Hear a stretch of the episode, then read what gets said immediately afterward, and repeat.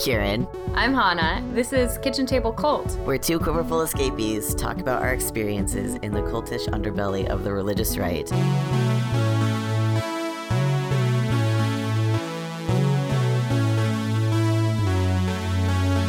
Hi, Kieran. Hi, Hannah. Hi, everybody. Welcome to the Kitchen Table Cult podcast. Yay, we're back for one more time before the hysterectomy. Yes. Yes, because time is a thing that passes, and I, I don't know how to judge it. Um, so next week, we will have an After Dark episode when I am extremely on painkillers. Um, but this week, we have an actual episode that will launch by the time that I'm out of the hospital. Yay, that'll be good. Also, thank you to Aaron for for making the podcast last week. You saved our Um, saved our butts. and editing it and doing all the cool shit. Yep. And uh, we want to thank John Daniel slash his band The Heavens for um, our music clips that we use in this podcast. Super useful. Yeah. They're so pretty and good. Um. Yes. So, what are we talking about this week? Uh, well, we. I think we should talk about homeschooling because we've touched on it a bit, but we haven't really gone into detail. And that's something that's fundamental to understanding everything else. And it's kind of really Um, important to understanding us. And like Yes. why we do what we do really tends to come back to homeschooling. So, what is homeschooling? Depends on who you ask. It really does. Um homeschool yeah, homeschooling can be is educating your kids outside of standard systems. Um educating them in an environment that's at home usually. And it doesn't mean that parents are doing the teaching, um, but it does mean that you're not going to school. Right. You're not part of the public education system or the private education system. It's you're basically on your own with whatever resources your parents can provide you with. And there's a whole lot of um, curriculums out there that you can use. Um, a lot of the same textbooks that you can get in the public school are available for private purchase and use. And, um, and you know, there are some really great um, homeschool teachers who are like certified teachers or educators. Um, and who are able to use those resources the way they were intended. Um, and then sometimes you get people who don't understand how those tools are supposed to be used, and um, they try to use it, and maybe sometimes it works and sometimes it doesn't. Yeah. Um, do we know much about who homeschools? Sort of. Um, Well, most of these people are are don't trust the government, and so they don't want to uh, get recorded or counted. And most most states don't require you to report that you're homeschooling. Um, but from the data that we do have, which is limited, what do we know? we know that at least in 2012, um, 83% of homeschoolers were white, um, according to the NCES, which stands for I don't remember right now. Uh, It's, I think the national National Center for I know it's the Education. Nat- National Center for Education Statistics. Yes, that's a word. Um, Statistics. We can say it. Really can. This is fine. Do you remember NCFCA like debate coaching talking about like this is the word that homeschoolers mess up the most and like we need to like sit around and practice saying Yes. this word? Yeah, it's pretty true. Um, So, and it's pretty much yeah, it's pretty much white people and it's um and I think that's because it requires um the, there's a lot of privilege that goes into homeschooling. You have to be um, willing to assume that you can work outside the system without having consequences. Um, you have to be willing to assume that you don't need the extra support. So you have a, parent or a caregiver who's able to stay at home and homeschool. Um, and that requires a lot of financial um, for yeah stability. Yeah you have uh, to be able to do that like my family um i i would say we were pretty squarely middle class but um we definitely had scarcity mentality because we had so many kids and so few so little money to go around. But my dad had a really steady white collar job. And um, my mom was college educated. And so she felt like she had the tools to homeschool us and she felt she had the stability to homeschool us so it's not something that you find like people who have a lot of financial instability in their lives gravitating to toward naturally Right. Yeah, and that's not to say that like poor homeschoolers or people of color don't homeschool. They exist. Um, and I think some of the demographics of that is changing now, but we don't have the data to reflect that quite yet. But uh, it's becoming more common, at least anecdotally, to have poor people Well- and people of color starting to homeschool now or join. Well, and I knew a lot of I, lo- I knew a lot of really poor homeschoolers that you know the dad had blue collar jobs and um, was you know hustling and putting together two or three different um, sources of income to make it work.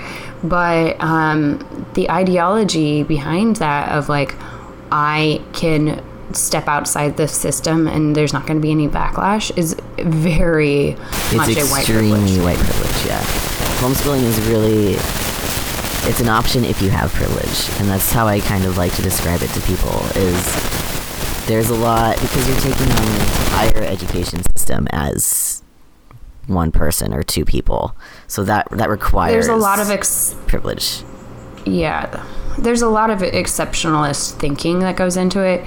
You get a lot of um, people talking about you get it's it's kind of the divine rights kinds of things. You get ta- you get people talking about being called. You get people talking about um, you know well this is good for them because they're different than anybody else and they're special. And and it really um, that's again just that's that's ex- extremely an extremely white mentality.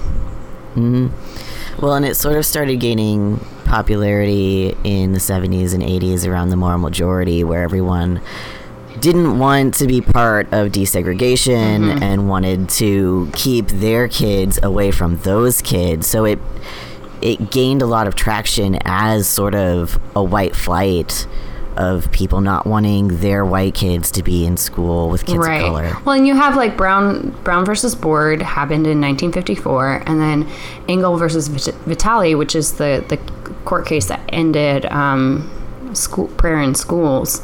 Um, and said that was unconstitutional. That was 1962, and so you get the these two things where religious people are losing um, religious whites are losing privilege, and so they're starting to feel like their place at the top of the heap is being threatened.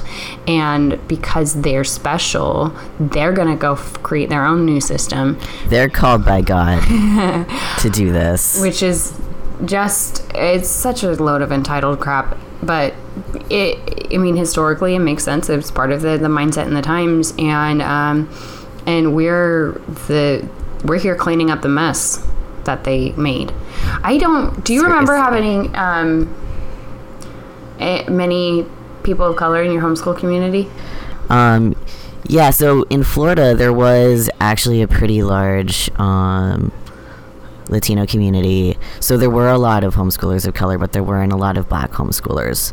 Um, in Atlanta, uh, when I moved there, it was predominantly white. So it depended on where I lived. Um, but but even so, the homeschoolers of color were in the minority. So there were still a lot more white homeschoolers than anyone else. Yeah, and our homeschool group in California, I mean, where we were living in California in the Central Valley, there really weren't that many black people. There were a lot of Latinos. Um, and so we did have some um, Latinx diversity in our community um, in the homeschool world. But, and then again, when we moved to Richmond, um, it was a much different um, racial demographic. And even then, we only had, I think, in our church, I knew of two black families, and both of them homeschooled. It was interesting because it it didn't feel like there were very many. Not only were there not very many black people there, but they the they were very much not making waves, and um, and I mean that makes perfect sense. It's a white dominated community, and these people, most of them are pretty racist, and um, you know, as I as I grew older, the more I realized that that was a part of that community was this like really um, aggressive, quiet racism that was part of the homeschool world. Yeah, that's something that I came to understand as I got older as well, which was just like initially I was like, no, we're not racist. It's what what are you talking about? Everyone is fine. We don't care. But the thing is it is actually super racist. It's just an undercurrent that is constant and it's so ingrained that you don't notice it until you figure out how racism works and you realize it's systemic and then you're like, "Oh no. This is entirely based in racism Yeah. and white supremacy." Yeah, I I mean because of that community and that background, like I definitely haven't done any of the heavy lifting necessary to undo the damage done by that. Um, and that's something that I have started to work toward, but I haven't really put in the time, and I need to. And um, but it's it's systemic in that community. I mean, it's I mean, as we said, it's like it's kind of white flight from the school systems, um, and that's where it started. And you can't get away from that origin. No. It's really frustrating. It's actually kind of interesting because um, I'm Lebanese and Portuguese, so I'm not white. And when I moved to Georgia, uh, that's when I started realizing and and facing sort of like racism against olive and brown people. Um, because in Florida, everyone is dark like me, so it's fine. Um, but when I moved to Atlanta, we had Child Protective Services called on us when my mom had a baby because they thought we were Iranian terrorists. And it was at that point that I started grappling with race. Was that like, right after oh. 9 11? When was that? Um, it was several years after, but yeah. Gotcha. Yeah, so how did that impact your um, your experiences as a teenager in like Teen Pact and NCFCA? I hid my skin. I hid it. I wore long sleeves. I wore long skirts. It worked because I was being modest. Um, and like I just tried to look super white and super pale. Yeah. and yeah and that was something that like i didn't really come to understand until i was an adult and started thinking things through and realizing oh no that's just a lot of internalized racism also and my parents tried really hard um, to be white so that was very much part of my culture Gotcha. Gotcha. So why did why did your parents um, homeschool? What what drew them to it? Um, initially, it was because. So the story goes that I knew how to um, write my name and I knew my colors and whatever it is that you need to know for first grade. And the private school that I was going to um, didn't want me to skip. And my mom was like, I know how to teach first grade. So they were like, we'll just teach you, we'll just homeschool. My mom had been to, uh, she went to Flagler for deaf education. Ah, So she never graduated or finished or anything, but she had enough that she felt like she could do first grade. And at the same time, she was kind of being pressured by some friends at church to homeschool because um, they were my brother's best friend. Okay, so there's a and, big uh, homeschool wanted- community in your church already. Yeah, so it was like a mix between peer pressure and we want you to be able to start first grade when you're five or four, Right, whatever right. age I was. And then it just sort of went downhill from there as they got involved in a like religious homeschool community. Right. For my parents, I think it was a pretty um, natural progression. Most of their peers from the church in San Francisco that they had been at were homeschooling their kids. And so it was like all their friends were homeschooling. Um, and we moved to Visalia when I was pretty little. And then we had my next sister down. And um, the schools where we were weren't great. And so it seemed like a natural, like, well, we'll do this. And my mom, you know, she had a bachelor's, bachelor of science in nur- nursing. Um, she hadn't had really great school experiences, and so she was kind of excited to try something different. Um, and so they they did that, and then we did that until kind of taking it year by year until um, fourth grade, right before I was about to go into fourth grade. My mom was pregnant and she was due in December. Um, and so she thought, oh, it might be easier to put Hannah in school. And there was this private Christian school that she liked the sound of and was thinking about it. And she brought it up with my dad, and he was like, no, that's not what we do as a family. We homeschool. So Oh, that was like when it stopped it stopped being like a, a year by year consideration and became like a this is our family identity Yeah, it became my family's identity pretty shortly after homeschooling. After becoming involved with the homeschool Yeah. group, it my parents were like, "Oh yeah, no, this is what God is calling us to do, and it is now the only thing we can ever do." right and my dad took that that verse in deuteronomy really seriously where it talks about you know teach your children the ways of god when you're when you're at home when you lie down when you walk along the way like so he believed that it was god's calling on parents and that to do anything otherwise was functionally an abdication of your calling Yep. as a parent Yeah, my parents also believed that. Um, and that was a large part of it. So this plays into um, the concept of parental rights and how um, the U- United States has not ratified the UN Rights of the Child Act, and um, largely because of homeschoolers lobbying against it. And states like Virginia have what's called a parental rights amendment now added to their constitutions. Where did where does this all come from? Because these are all homeschool lobbying. Right, um, that are efforts. led largely by Michael Farris and people from and related to HSLDA and just sort of I'm not sure why that was a thing that started. But they believe that there is a God-given unalienable parental right that parents have control over their children until adulthood.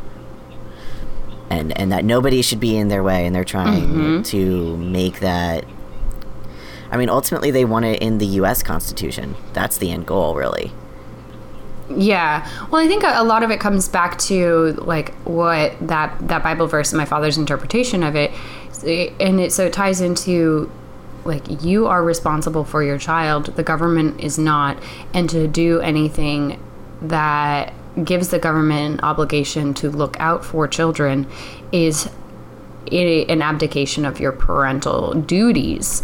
And they've turned that into a religious rights issue. So it's it's kind of turned um, like responsibility on its head and become made it an authority problem. yeah And I mean, I, I remember we used to, all of the parents that I knew who were homeschooling were also probably also believed in spanking and Yep. corporal punishment of various kinds. And so there, there was all the, there were all these conversations about how do we evade CPS? How do we um, evade being caught Persecuted. for not having our kids in school? Yeah, it was seen as a persecution, but also like how do we spank and not leave bruises? How do we um, like stay inside at certain hours of the day so like nobody calls the truant officer on us? yeah Like, that was all part of mine and that was all that was coming from HSLDA. Yep. Yep. My parents hadn't even thought of it until they joined HSLDA and were like, "Oh my god, we can't be outside during school hours. Oh my god, we like can't like, you know, spank our kids as much Yeah. as we thought." So what what does HSLDA do? Um HSLDA stands They- for the Homeschool Legal Defense. Homeschool Legal Defense Association. Mm-hmm. Yeah. And they go around um initially they tried to like legalize homeschooling and now they try to keep it unregulated. Right. Well, and I think the, the part of the problem is that like they wanted to get it on the books state by state, um, and homeschooling when it started wasn't started by Christians. It was started by hippies and liberals um, as a way to have more of a child centric, student driven educational approach. Um, it's a popular option for child stars and you know savants and um, Olympians. Olympians when Christian, but when Christians got into it, it became this like uh, we need to get this on the books as a religious liberty concern. Um, well, we're going to take a short break and get into um, our own experiences a little bit more.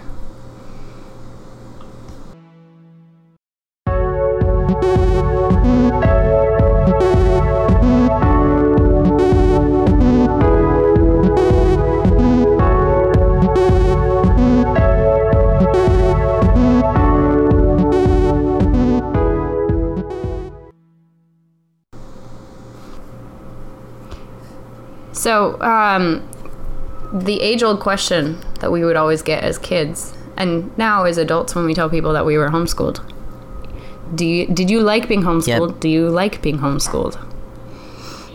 So we got that. I got that question like almost any time I went out in public during school hours. We'd be like at the grocery store, and somebody would be like, "Why aren't you in school?" And my mom would be like, "We're homeschoolers," and the lady would be like, "Do you like being homeschooled?" And I'd kind of look at my mom and kind of look at the lady and like think about mm-hmm. how much do I tell her because I don't want to get in trouble. And I do like being homeschooled. I did like the freedom, but I also knew the the response I was supposed to give. Yeah. Yeah, I was asked that also basically whenever I left the house and like I, we were coached on the answer um, which was obviously yes, we love homeschooling. It's great. Um, and I got really good at just being like, yeah, it's cool. And then people would ask me about socialization, and I'd be like, I mean, I get to, I get to meet with people of all kinds of ages, so I'm more socialized because I'm, I'm hanging out with Yeah, adults right was- now. That was my my dad's big thing. Is like, yeah, well, we don't believe in you hanging out with only your peers, and you need to like diversify your ages of friends. Like, be able to talk to anyone. Yeah, so so as an adult now, um, I work entirely with people who are within like ten years of me, all the time, mm-hmm. and and not people who are necessarily like forty or fifty years older than me, as much. Like they're still there, but it's not as as much. Most of what I do is my peers. I interact with a lot of my peers and I interact with a lot of older people. But it's true though, I do get along with older people better than my peers because I don't know how to relate to my peers because all of their um, camaraderie building techniques are based on shared media experiences from growing up and like which cartoons they watched and like what music they were Yep. into and like where were you when that movie came out and like when was you know what did you do for your first boyfriend or girlfriend in school and like I don't have those. I don't have any of those. no, I, I don't. That community, that culture doesn't No. exist for us. No, so it's weird because my like my upbringing and life experience is so much more similar to people who are my grandparents' ages mm-hmm. than people who are my ages. Yep. And, like this is just how it is right now. I get along with 70 year olds far better than I do with 30 year olds. Yeah. So I think I think I I liked some of the freedom of being homeschooled. I mean, I used to get all the questions of like, "Do you wear your pajamas all day? Oh do you just God, like yeah. do whatever you want?" And I, no, I had to be out of bed at 7 a.m. Or my mother would send the twins to jump on my head and scream at me to get down and Yep. help and make breakfast for somebody. And we had to have all of our chores done by 8 so we would be in the living room for bible time by 8.30 dressed and showered and ready for the day and having had all our personal devotions done as well as before we would spend an hour doing like family bible time and worship that my mom would lead and would always end in somebody melting down and having a spanking and all of us waiting in the living room until she told us we could go and do our school Yep. That was extremely similar. I had to be upstairs, out of bed, dressed, ready, and giving people breakfast by 8 a.m. And if mm-hmm. like I wasn't feeling well that day or something, I would be in trouble and yelled at, and people would come and jump on me. And I had to feed and bathe and get everyone ready for school, do all the dishes, do all the chores, all of that by like nine. And mm-hmm.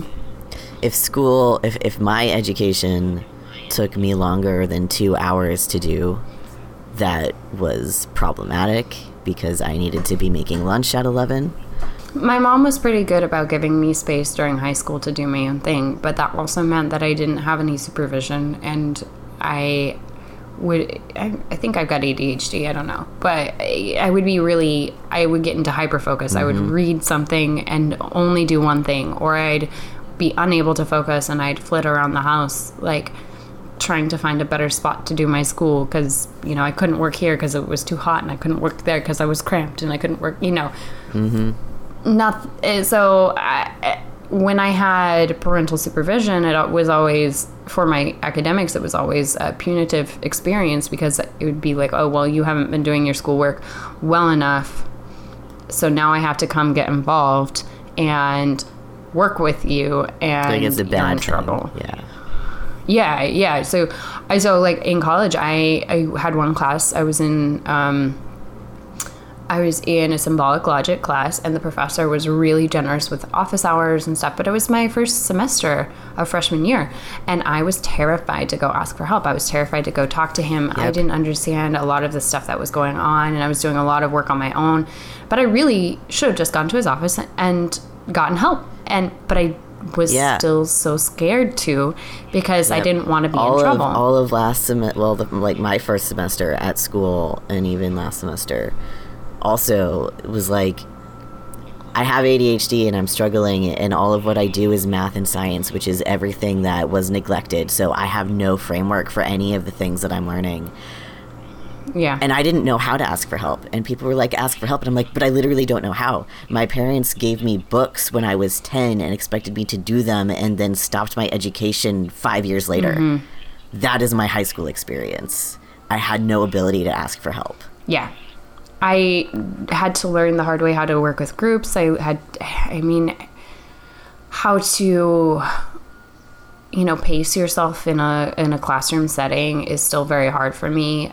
Uh, it's like I just don't follow the rules. I don't know what the rules are. Remember them until I've usually made I've usually made Yep. a fool of myself. Yep. I got in trouble for putting signs up on campus because I didn't realize that they needed to be stamped by like the Oh, with- by administration. Student Life and Learning? Yeah. Yeah. I was just like, I just put up flyers. Everyone else was putting up flyers. I didn't realize there were rules attached to this. Like, I don't, I don't Yeah. know how to operate in this system because this is not a system I've ever had to deal with before. Right. So it's it's tricky because a lot of these things apply to office life and um, and organizing people in general and it's and there's a lot of social cues that we're missing. So I mean, sure, I had friends, Right. but we were we were all just as weird as each other. Right. Like, We were all, on like- the internet who were the same as me. all nerdy, obsessive, socially anxious, and honestly really shut down and traumatized Yep. um, in various ways. And so, yeah, of course, we had socialization, but it's not the kind of socialization we needed. We didn't, Right. I didn't a- interact with anyone who is um, diverse in any way other than neurotypical Right. for a long time. Yeah, I didn't I didn't actually meet anyone who was significantly different than me until like after I moved out.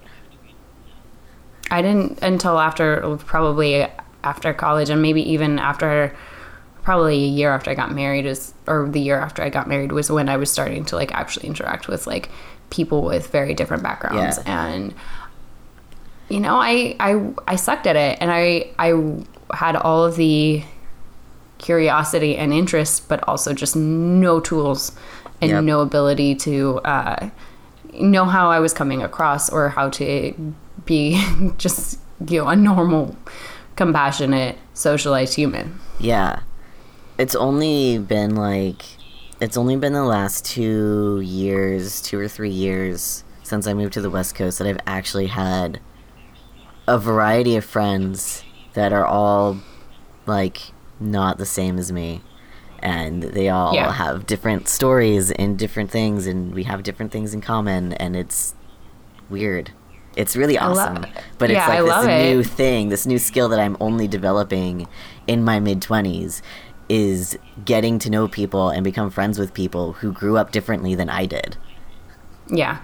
And I guess this and this kind of goes back to like the white supremacist roots of homeschooling is that this this is fear of the outside world is built into how we're raised and it maybe is not intended as racist but it's definitely part of the um, the mindset with uh, theological superiority like oh well we know how the bible is read and we got Right. our faith right and you don't and so we're not going to interact with you because you're quote unquote of the world and you are sinful i mean so all of these things like we're part and parcel of it and it just it goes the it gets worse the further you dig down into the layers Yep.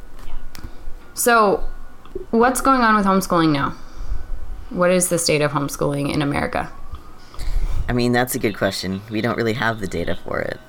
Um, we know a lot of people are doing it. Um, I know that uh, when I talk to people about current events, and and I tell them that like I was raised on this side of it, they're like, "What do you mean?" I'm like, "Well, so homeschoolers were a huge part of the reason that the Tea Party was able to do so well, and the reason that so many people were able to be elected in the like 2010s ish."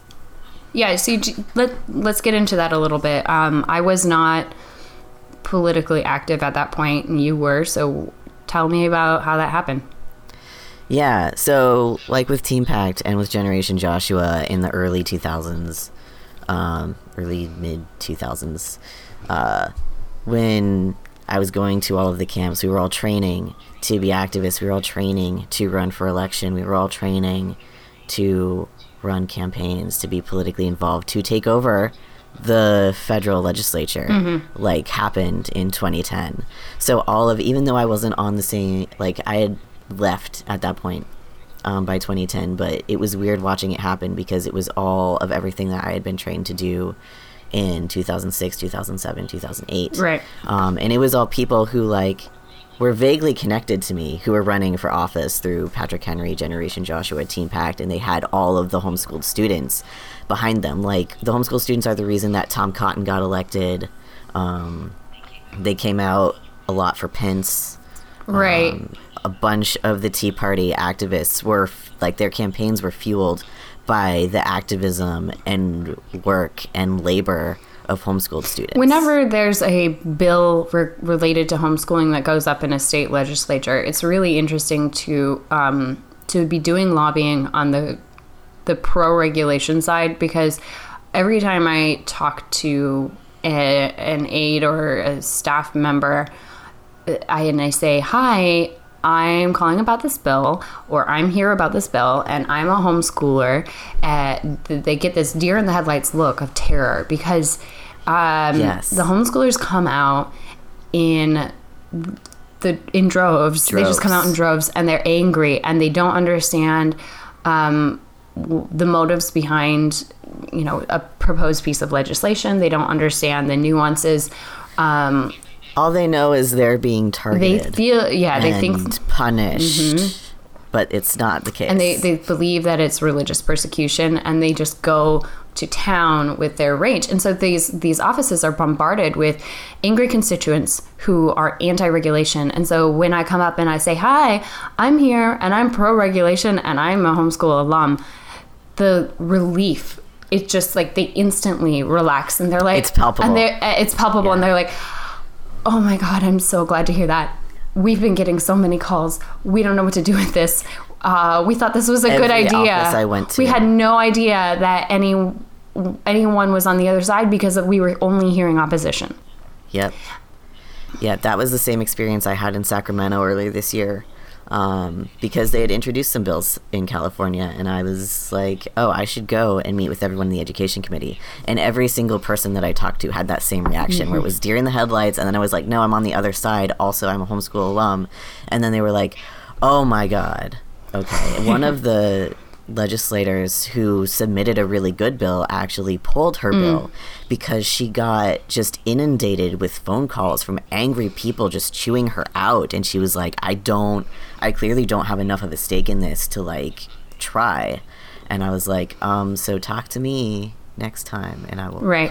And and it's funny because the, the, the homeschoolers who are doing this, they'll probably be counting this um, lobbying as schoolwork. And they'll be like, this is civics. This counts as like, Absolutely. this is part of my high school credit.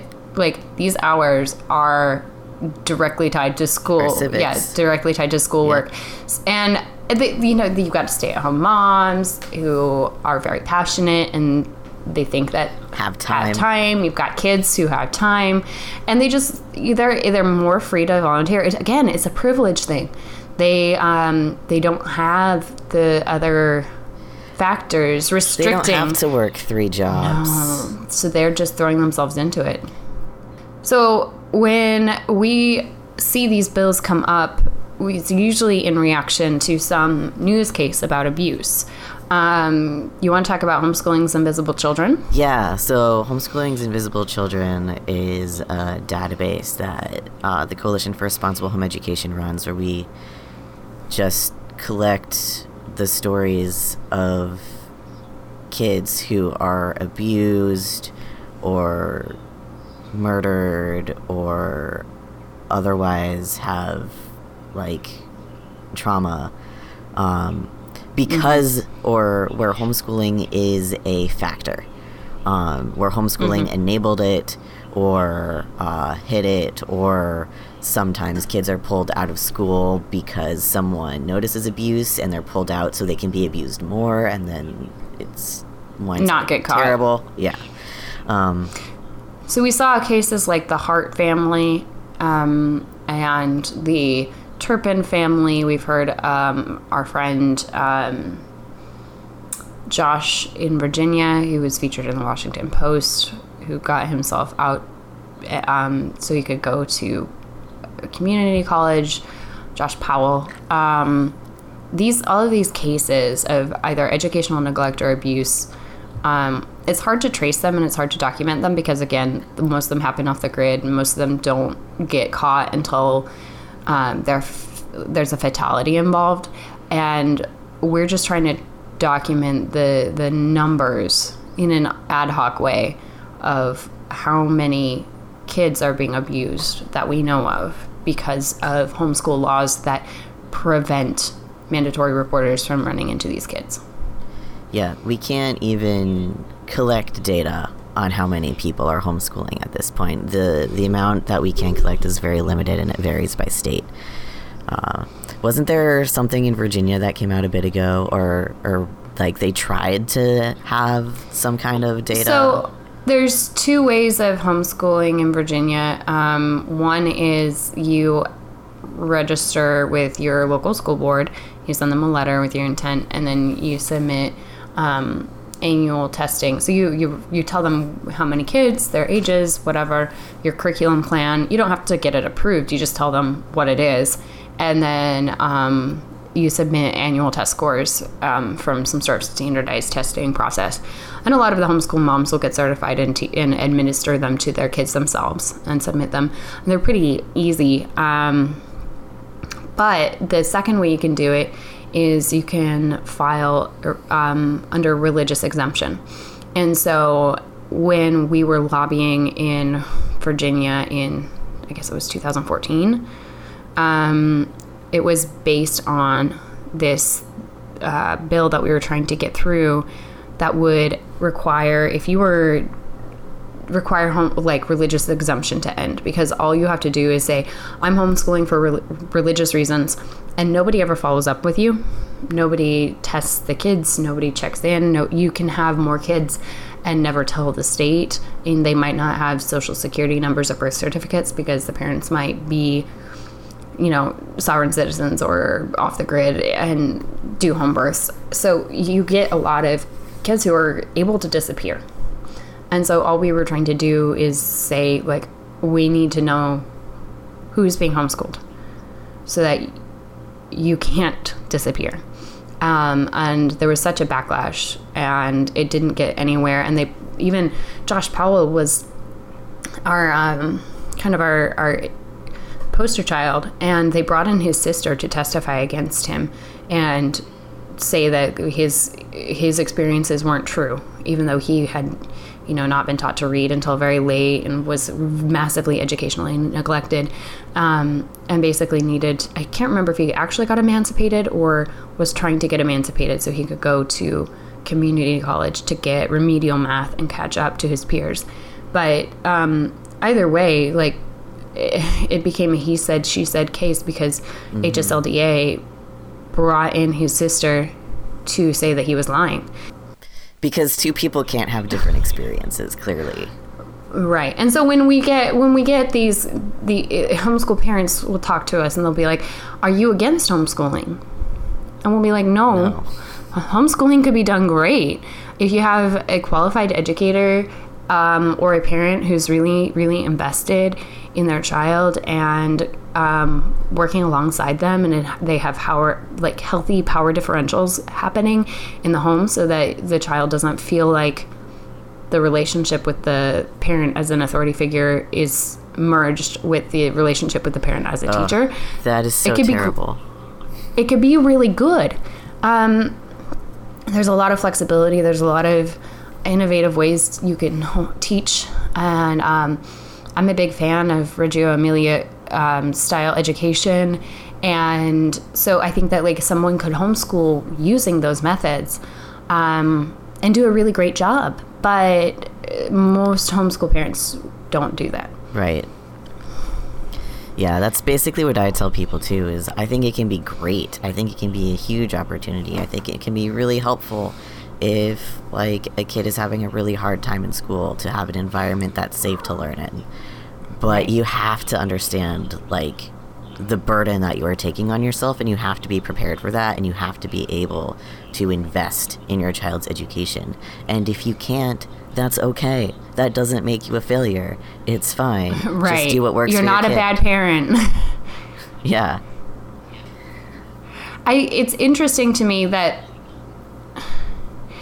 that people think that they could homeschool like five different grades at the same time with limited resources and limited like uh, outlets and also like what if your your kid has special needs and um, you need extra help and like the, t- yep. the you know like developmental delays or um, various learning disabilities in the classroom like you can't you sometimes don't know how to recognize that in your own kid and and how do you help that child unless you're trained for that. I mean, people go to school mm-hmm. for years and years to become good at educating in those circumstances, and it's a it's a really big thing to take on to school multiple kids at multiple age levels um, out of the yep. home when they're also yeah. your own children, and also the like.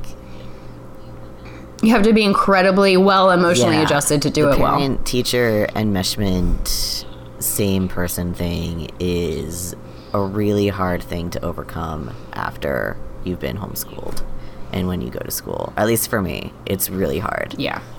Oh, no. Yeah, it's really hard.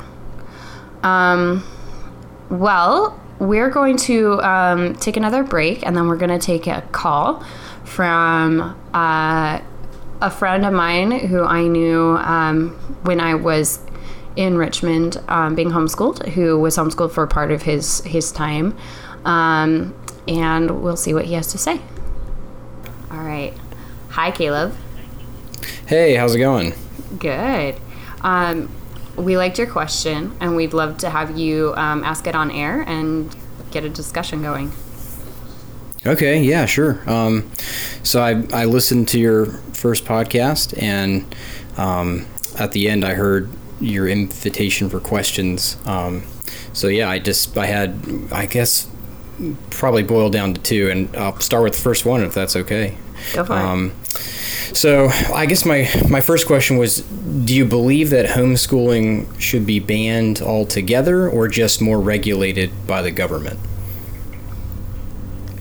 I don't think it should be banned. I think it should be. I think it should still be a thing. I think it should exist. I think it just needs to. I think people who homeschool should be held accountable. There should be a way for us to be able to make sure that like no one is being beaten or tortured or their education completely shot. I want to maintain the freedom and the innovation of homeschooling, but not let people die in the process. Hmm. Yeah, I am really excited about the potential for of homeschooling um, for child centered learning, for um, innovative uh, education styles and methods, and, and there's a whole lot that can be done with it. But if it's for the kid, it's probably going to be better than if it's for the adult's religious ideology. So, going at it on a case by case basis, going at it on a need basis as opposed to an absolute like this is what we do for this blanket reason is probably going to be a safer approach. And our policy recommendations that we make are always about how do we protect children um, and if you want to give up if you don't want to give up freedom the question i always ask is well what what is a child's life worth to you? If this saves one homeschool kid's life are you willing to submit annual records of this or that to your state so that one less kid will die. Okay. Okay. And so I guess that kind of segues into my next one, um, and that is how do you want to advocate for children's rights in the future? And I was trying to figure out, you know, if you would have to work with churches and existing homeschool organizations, or if you would be attempting to actually work against those organizations. So no, I try to work. I try to work with homeschool organizations, um, less so with churches, just because I don't go to church, so it's hard for me to work with churches. Um, but I feel like we can and we should be allies and fight together for this. And I'm in conversations with uh, homeschool groups in California, actually, because I'm trying to start a movement here of uh, coming together with homeschoolers who believe that homeschooling should be used as a child centered educational option. Homeschooling should be an educational method, not an identity. Um, and, and work with them to preserve everything that's also about homeschooling, obviously, while also uh, providing accountability for people who, who need it because everybody needs to have accountability. It's important. Um, but I don't try to work against them. A lot of people think that we are against them from the outset just because our approach is child centered and not parental rights centered. Um, but I definitely think they're worth working with, and we should be working together. And it's very compatible. We just need to realize that there's common ground. Yeah, I think that the the thing to keep in mind is that because we're putting kids first, um, we have a lot of differing assumptions with a lot of these groups that are doing homeschooling for religious reasons. So if the if these groups are willing to get behind kids first um, homeschooling, then we're not going to have any conflicts. We don't ask for much in terms of policy reform. Um, our three basic requests are that kids get two encounters with mandatory reporters annually through one with a doctor and one with a qualified teacher to do some sort of standardized evaluation or testing. Um, and then three that states require um, a register for homeschool students so that you can't go off the grid and make your kid disappear.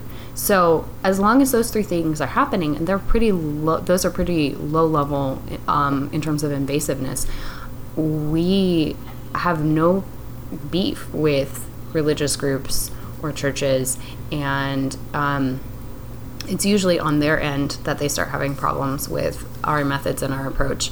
So um, I'm happy to work with any of those groups, but really they because they go go at it with um, parental rights and religious freedom first um, before the kids.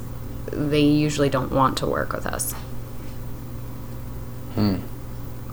so like okay. HSLDA is really involved in the um, the funding and lobbying for a parental rights amendment, which um, in terms of rights language is kind of a dangerous thing to do because it creates an imbalance um, because there's no no precedent for language for children's rights um, in state legislative like declarations or on the state constitutions.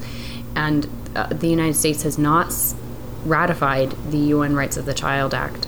And so there's nothing to counterbalance parental rights being put on the books um, in terms of protecting children. And so because that leaves them so vulnerable um, it's hard for us to work with groups like HSLDA.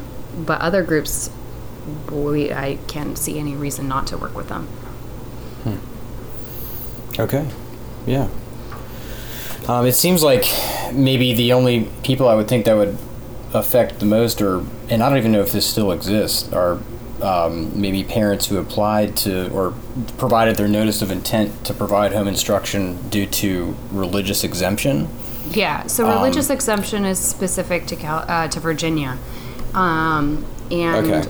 so when we look at religious exemption in Virginia, the policy recommendation that we've always made is like.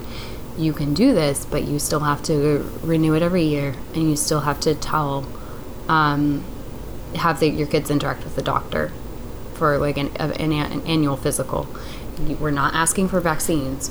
We're just asking for a physical. It's it's the bare minimum that parents do anyway, in theory, or who should be doing Right. anyway. So, quote unquote, good parents shouldn't have an objection to this. It's only parents who are trying to hide something um, that will object. Okay. Well, those are uh, those are uh, definitely some uh, heavy, heavy topics. I, I can tell that you know you all have some some uh, interesting, well, not just interesting, but in, some pretty deep stories, um, or at least you know.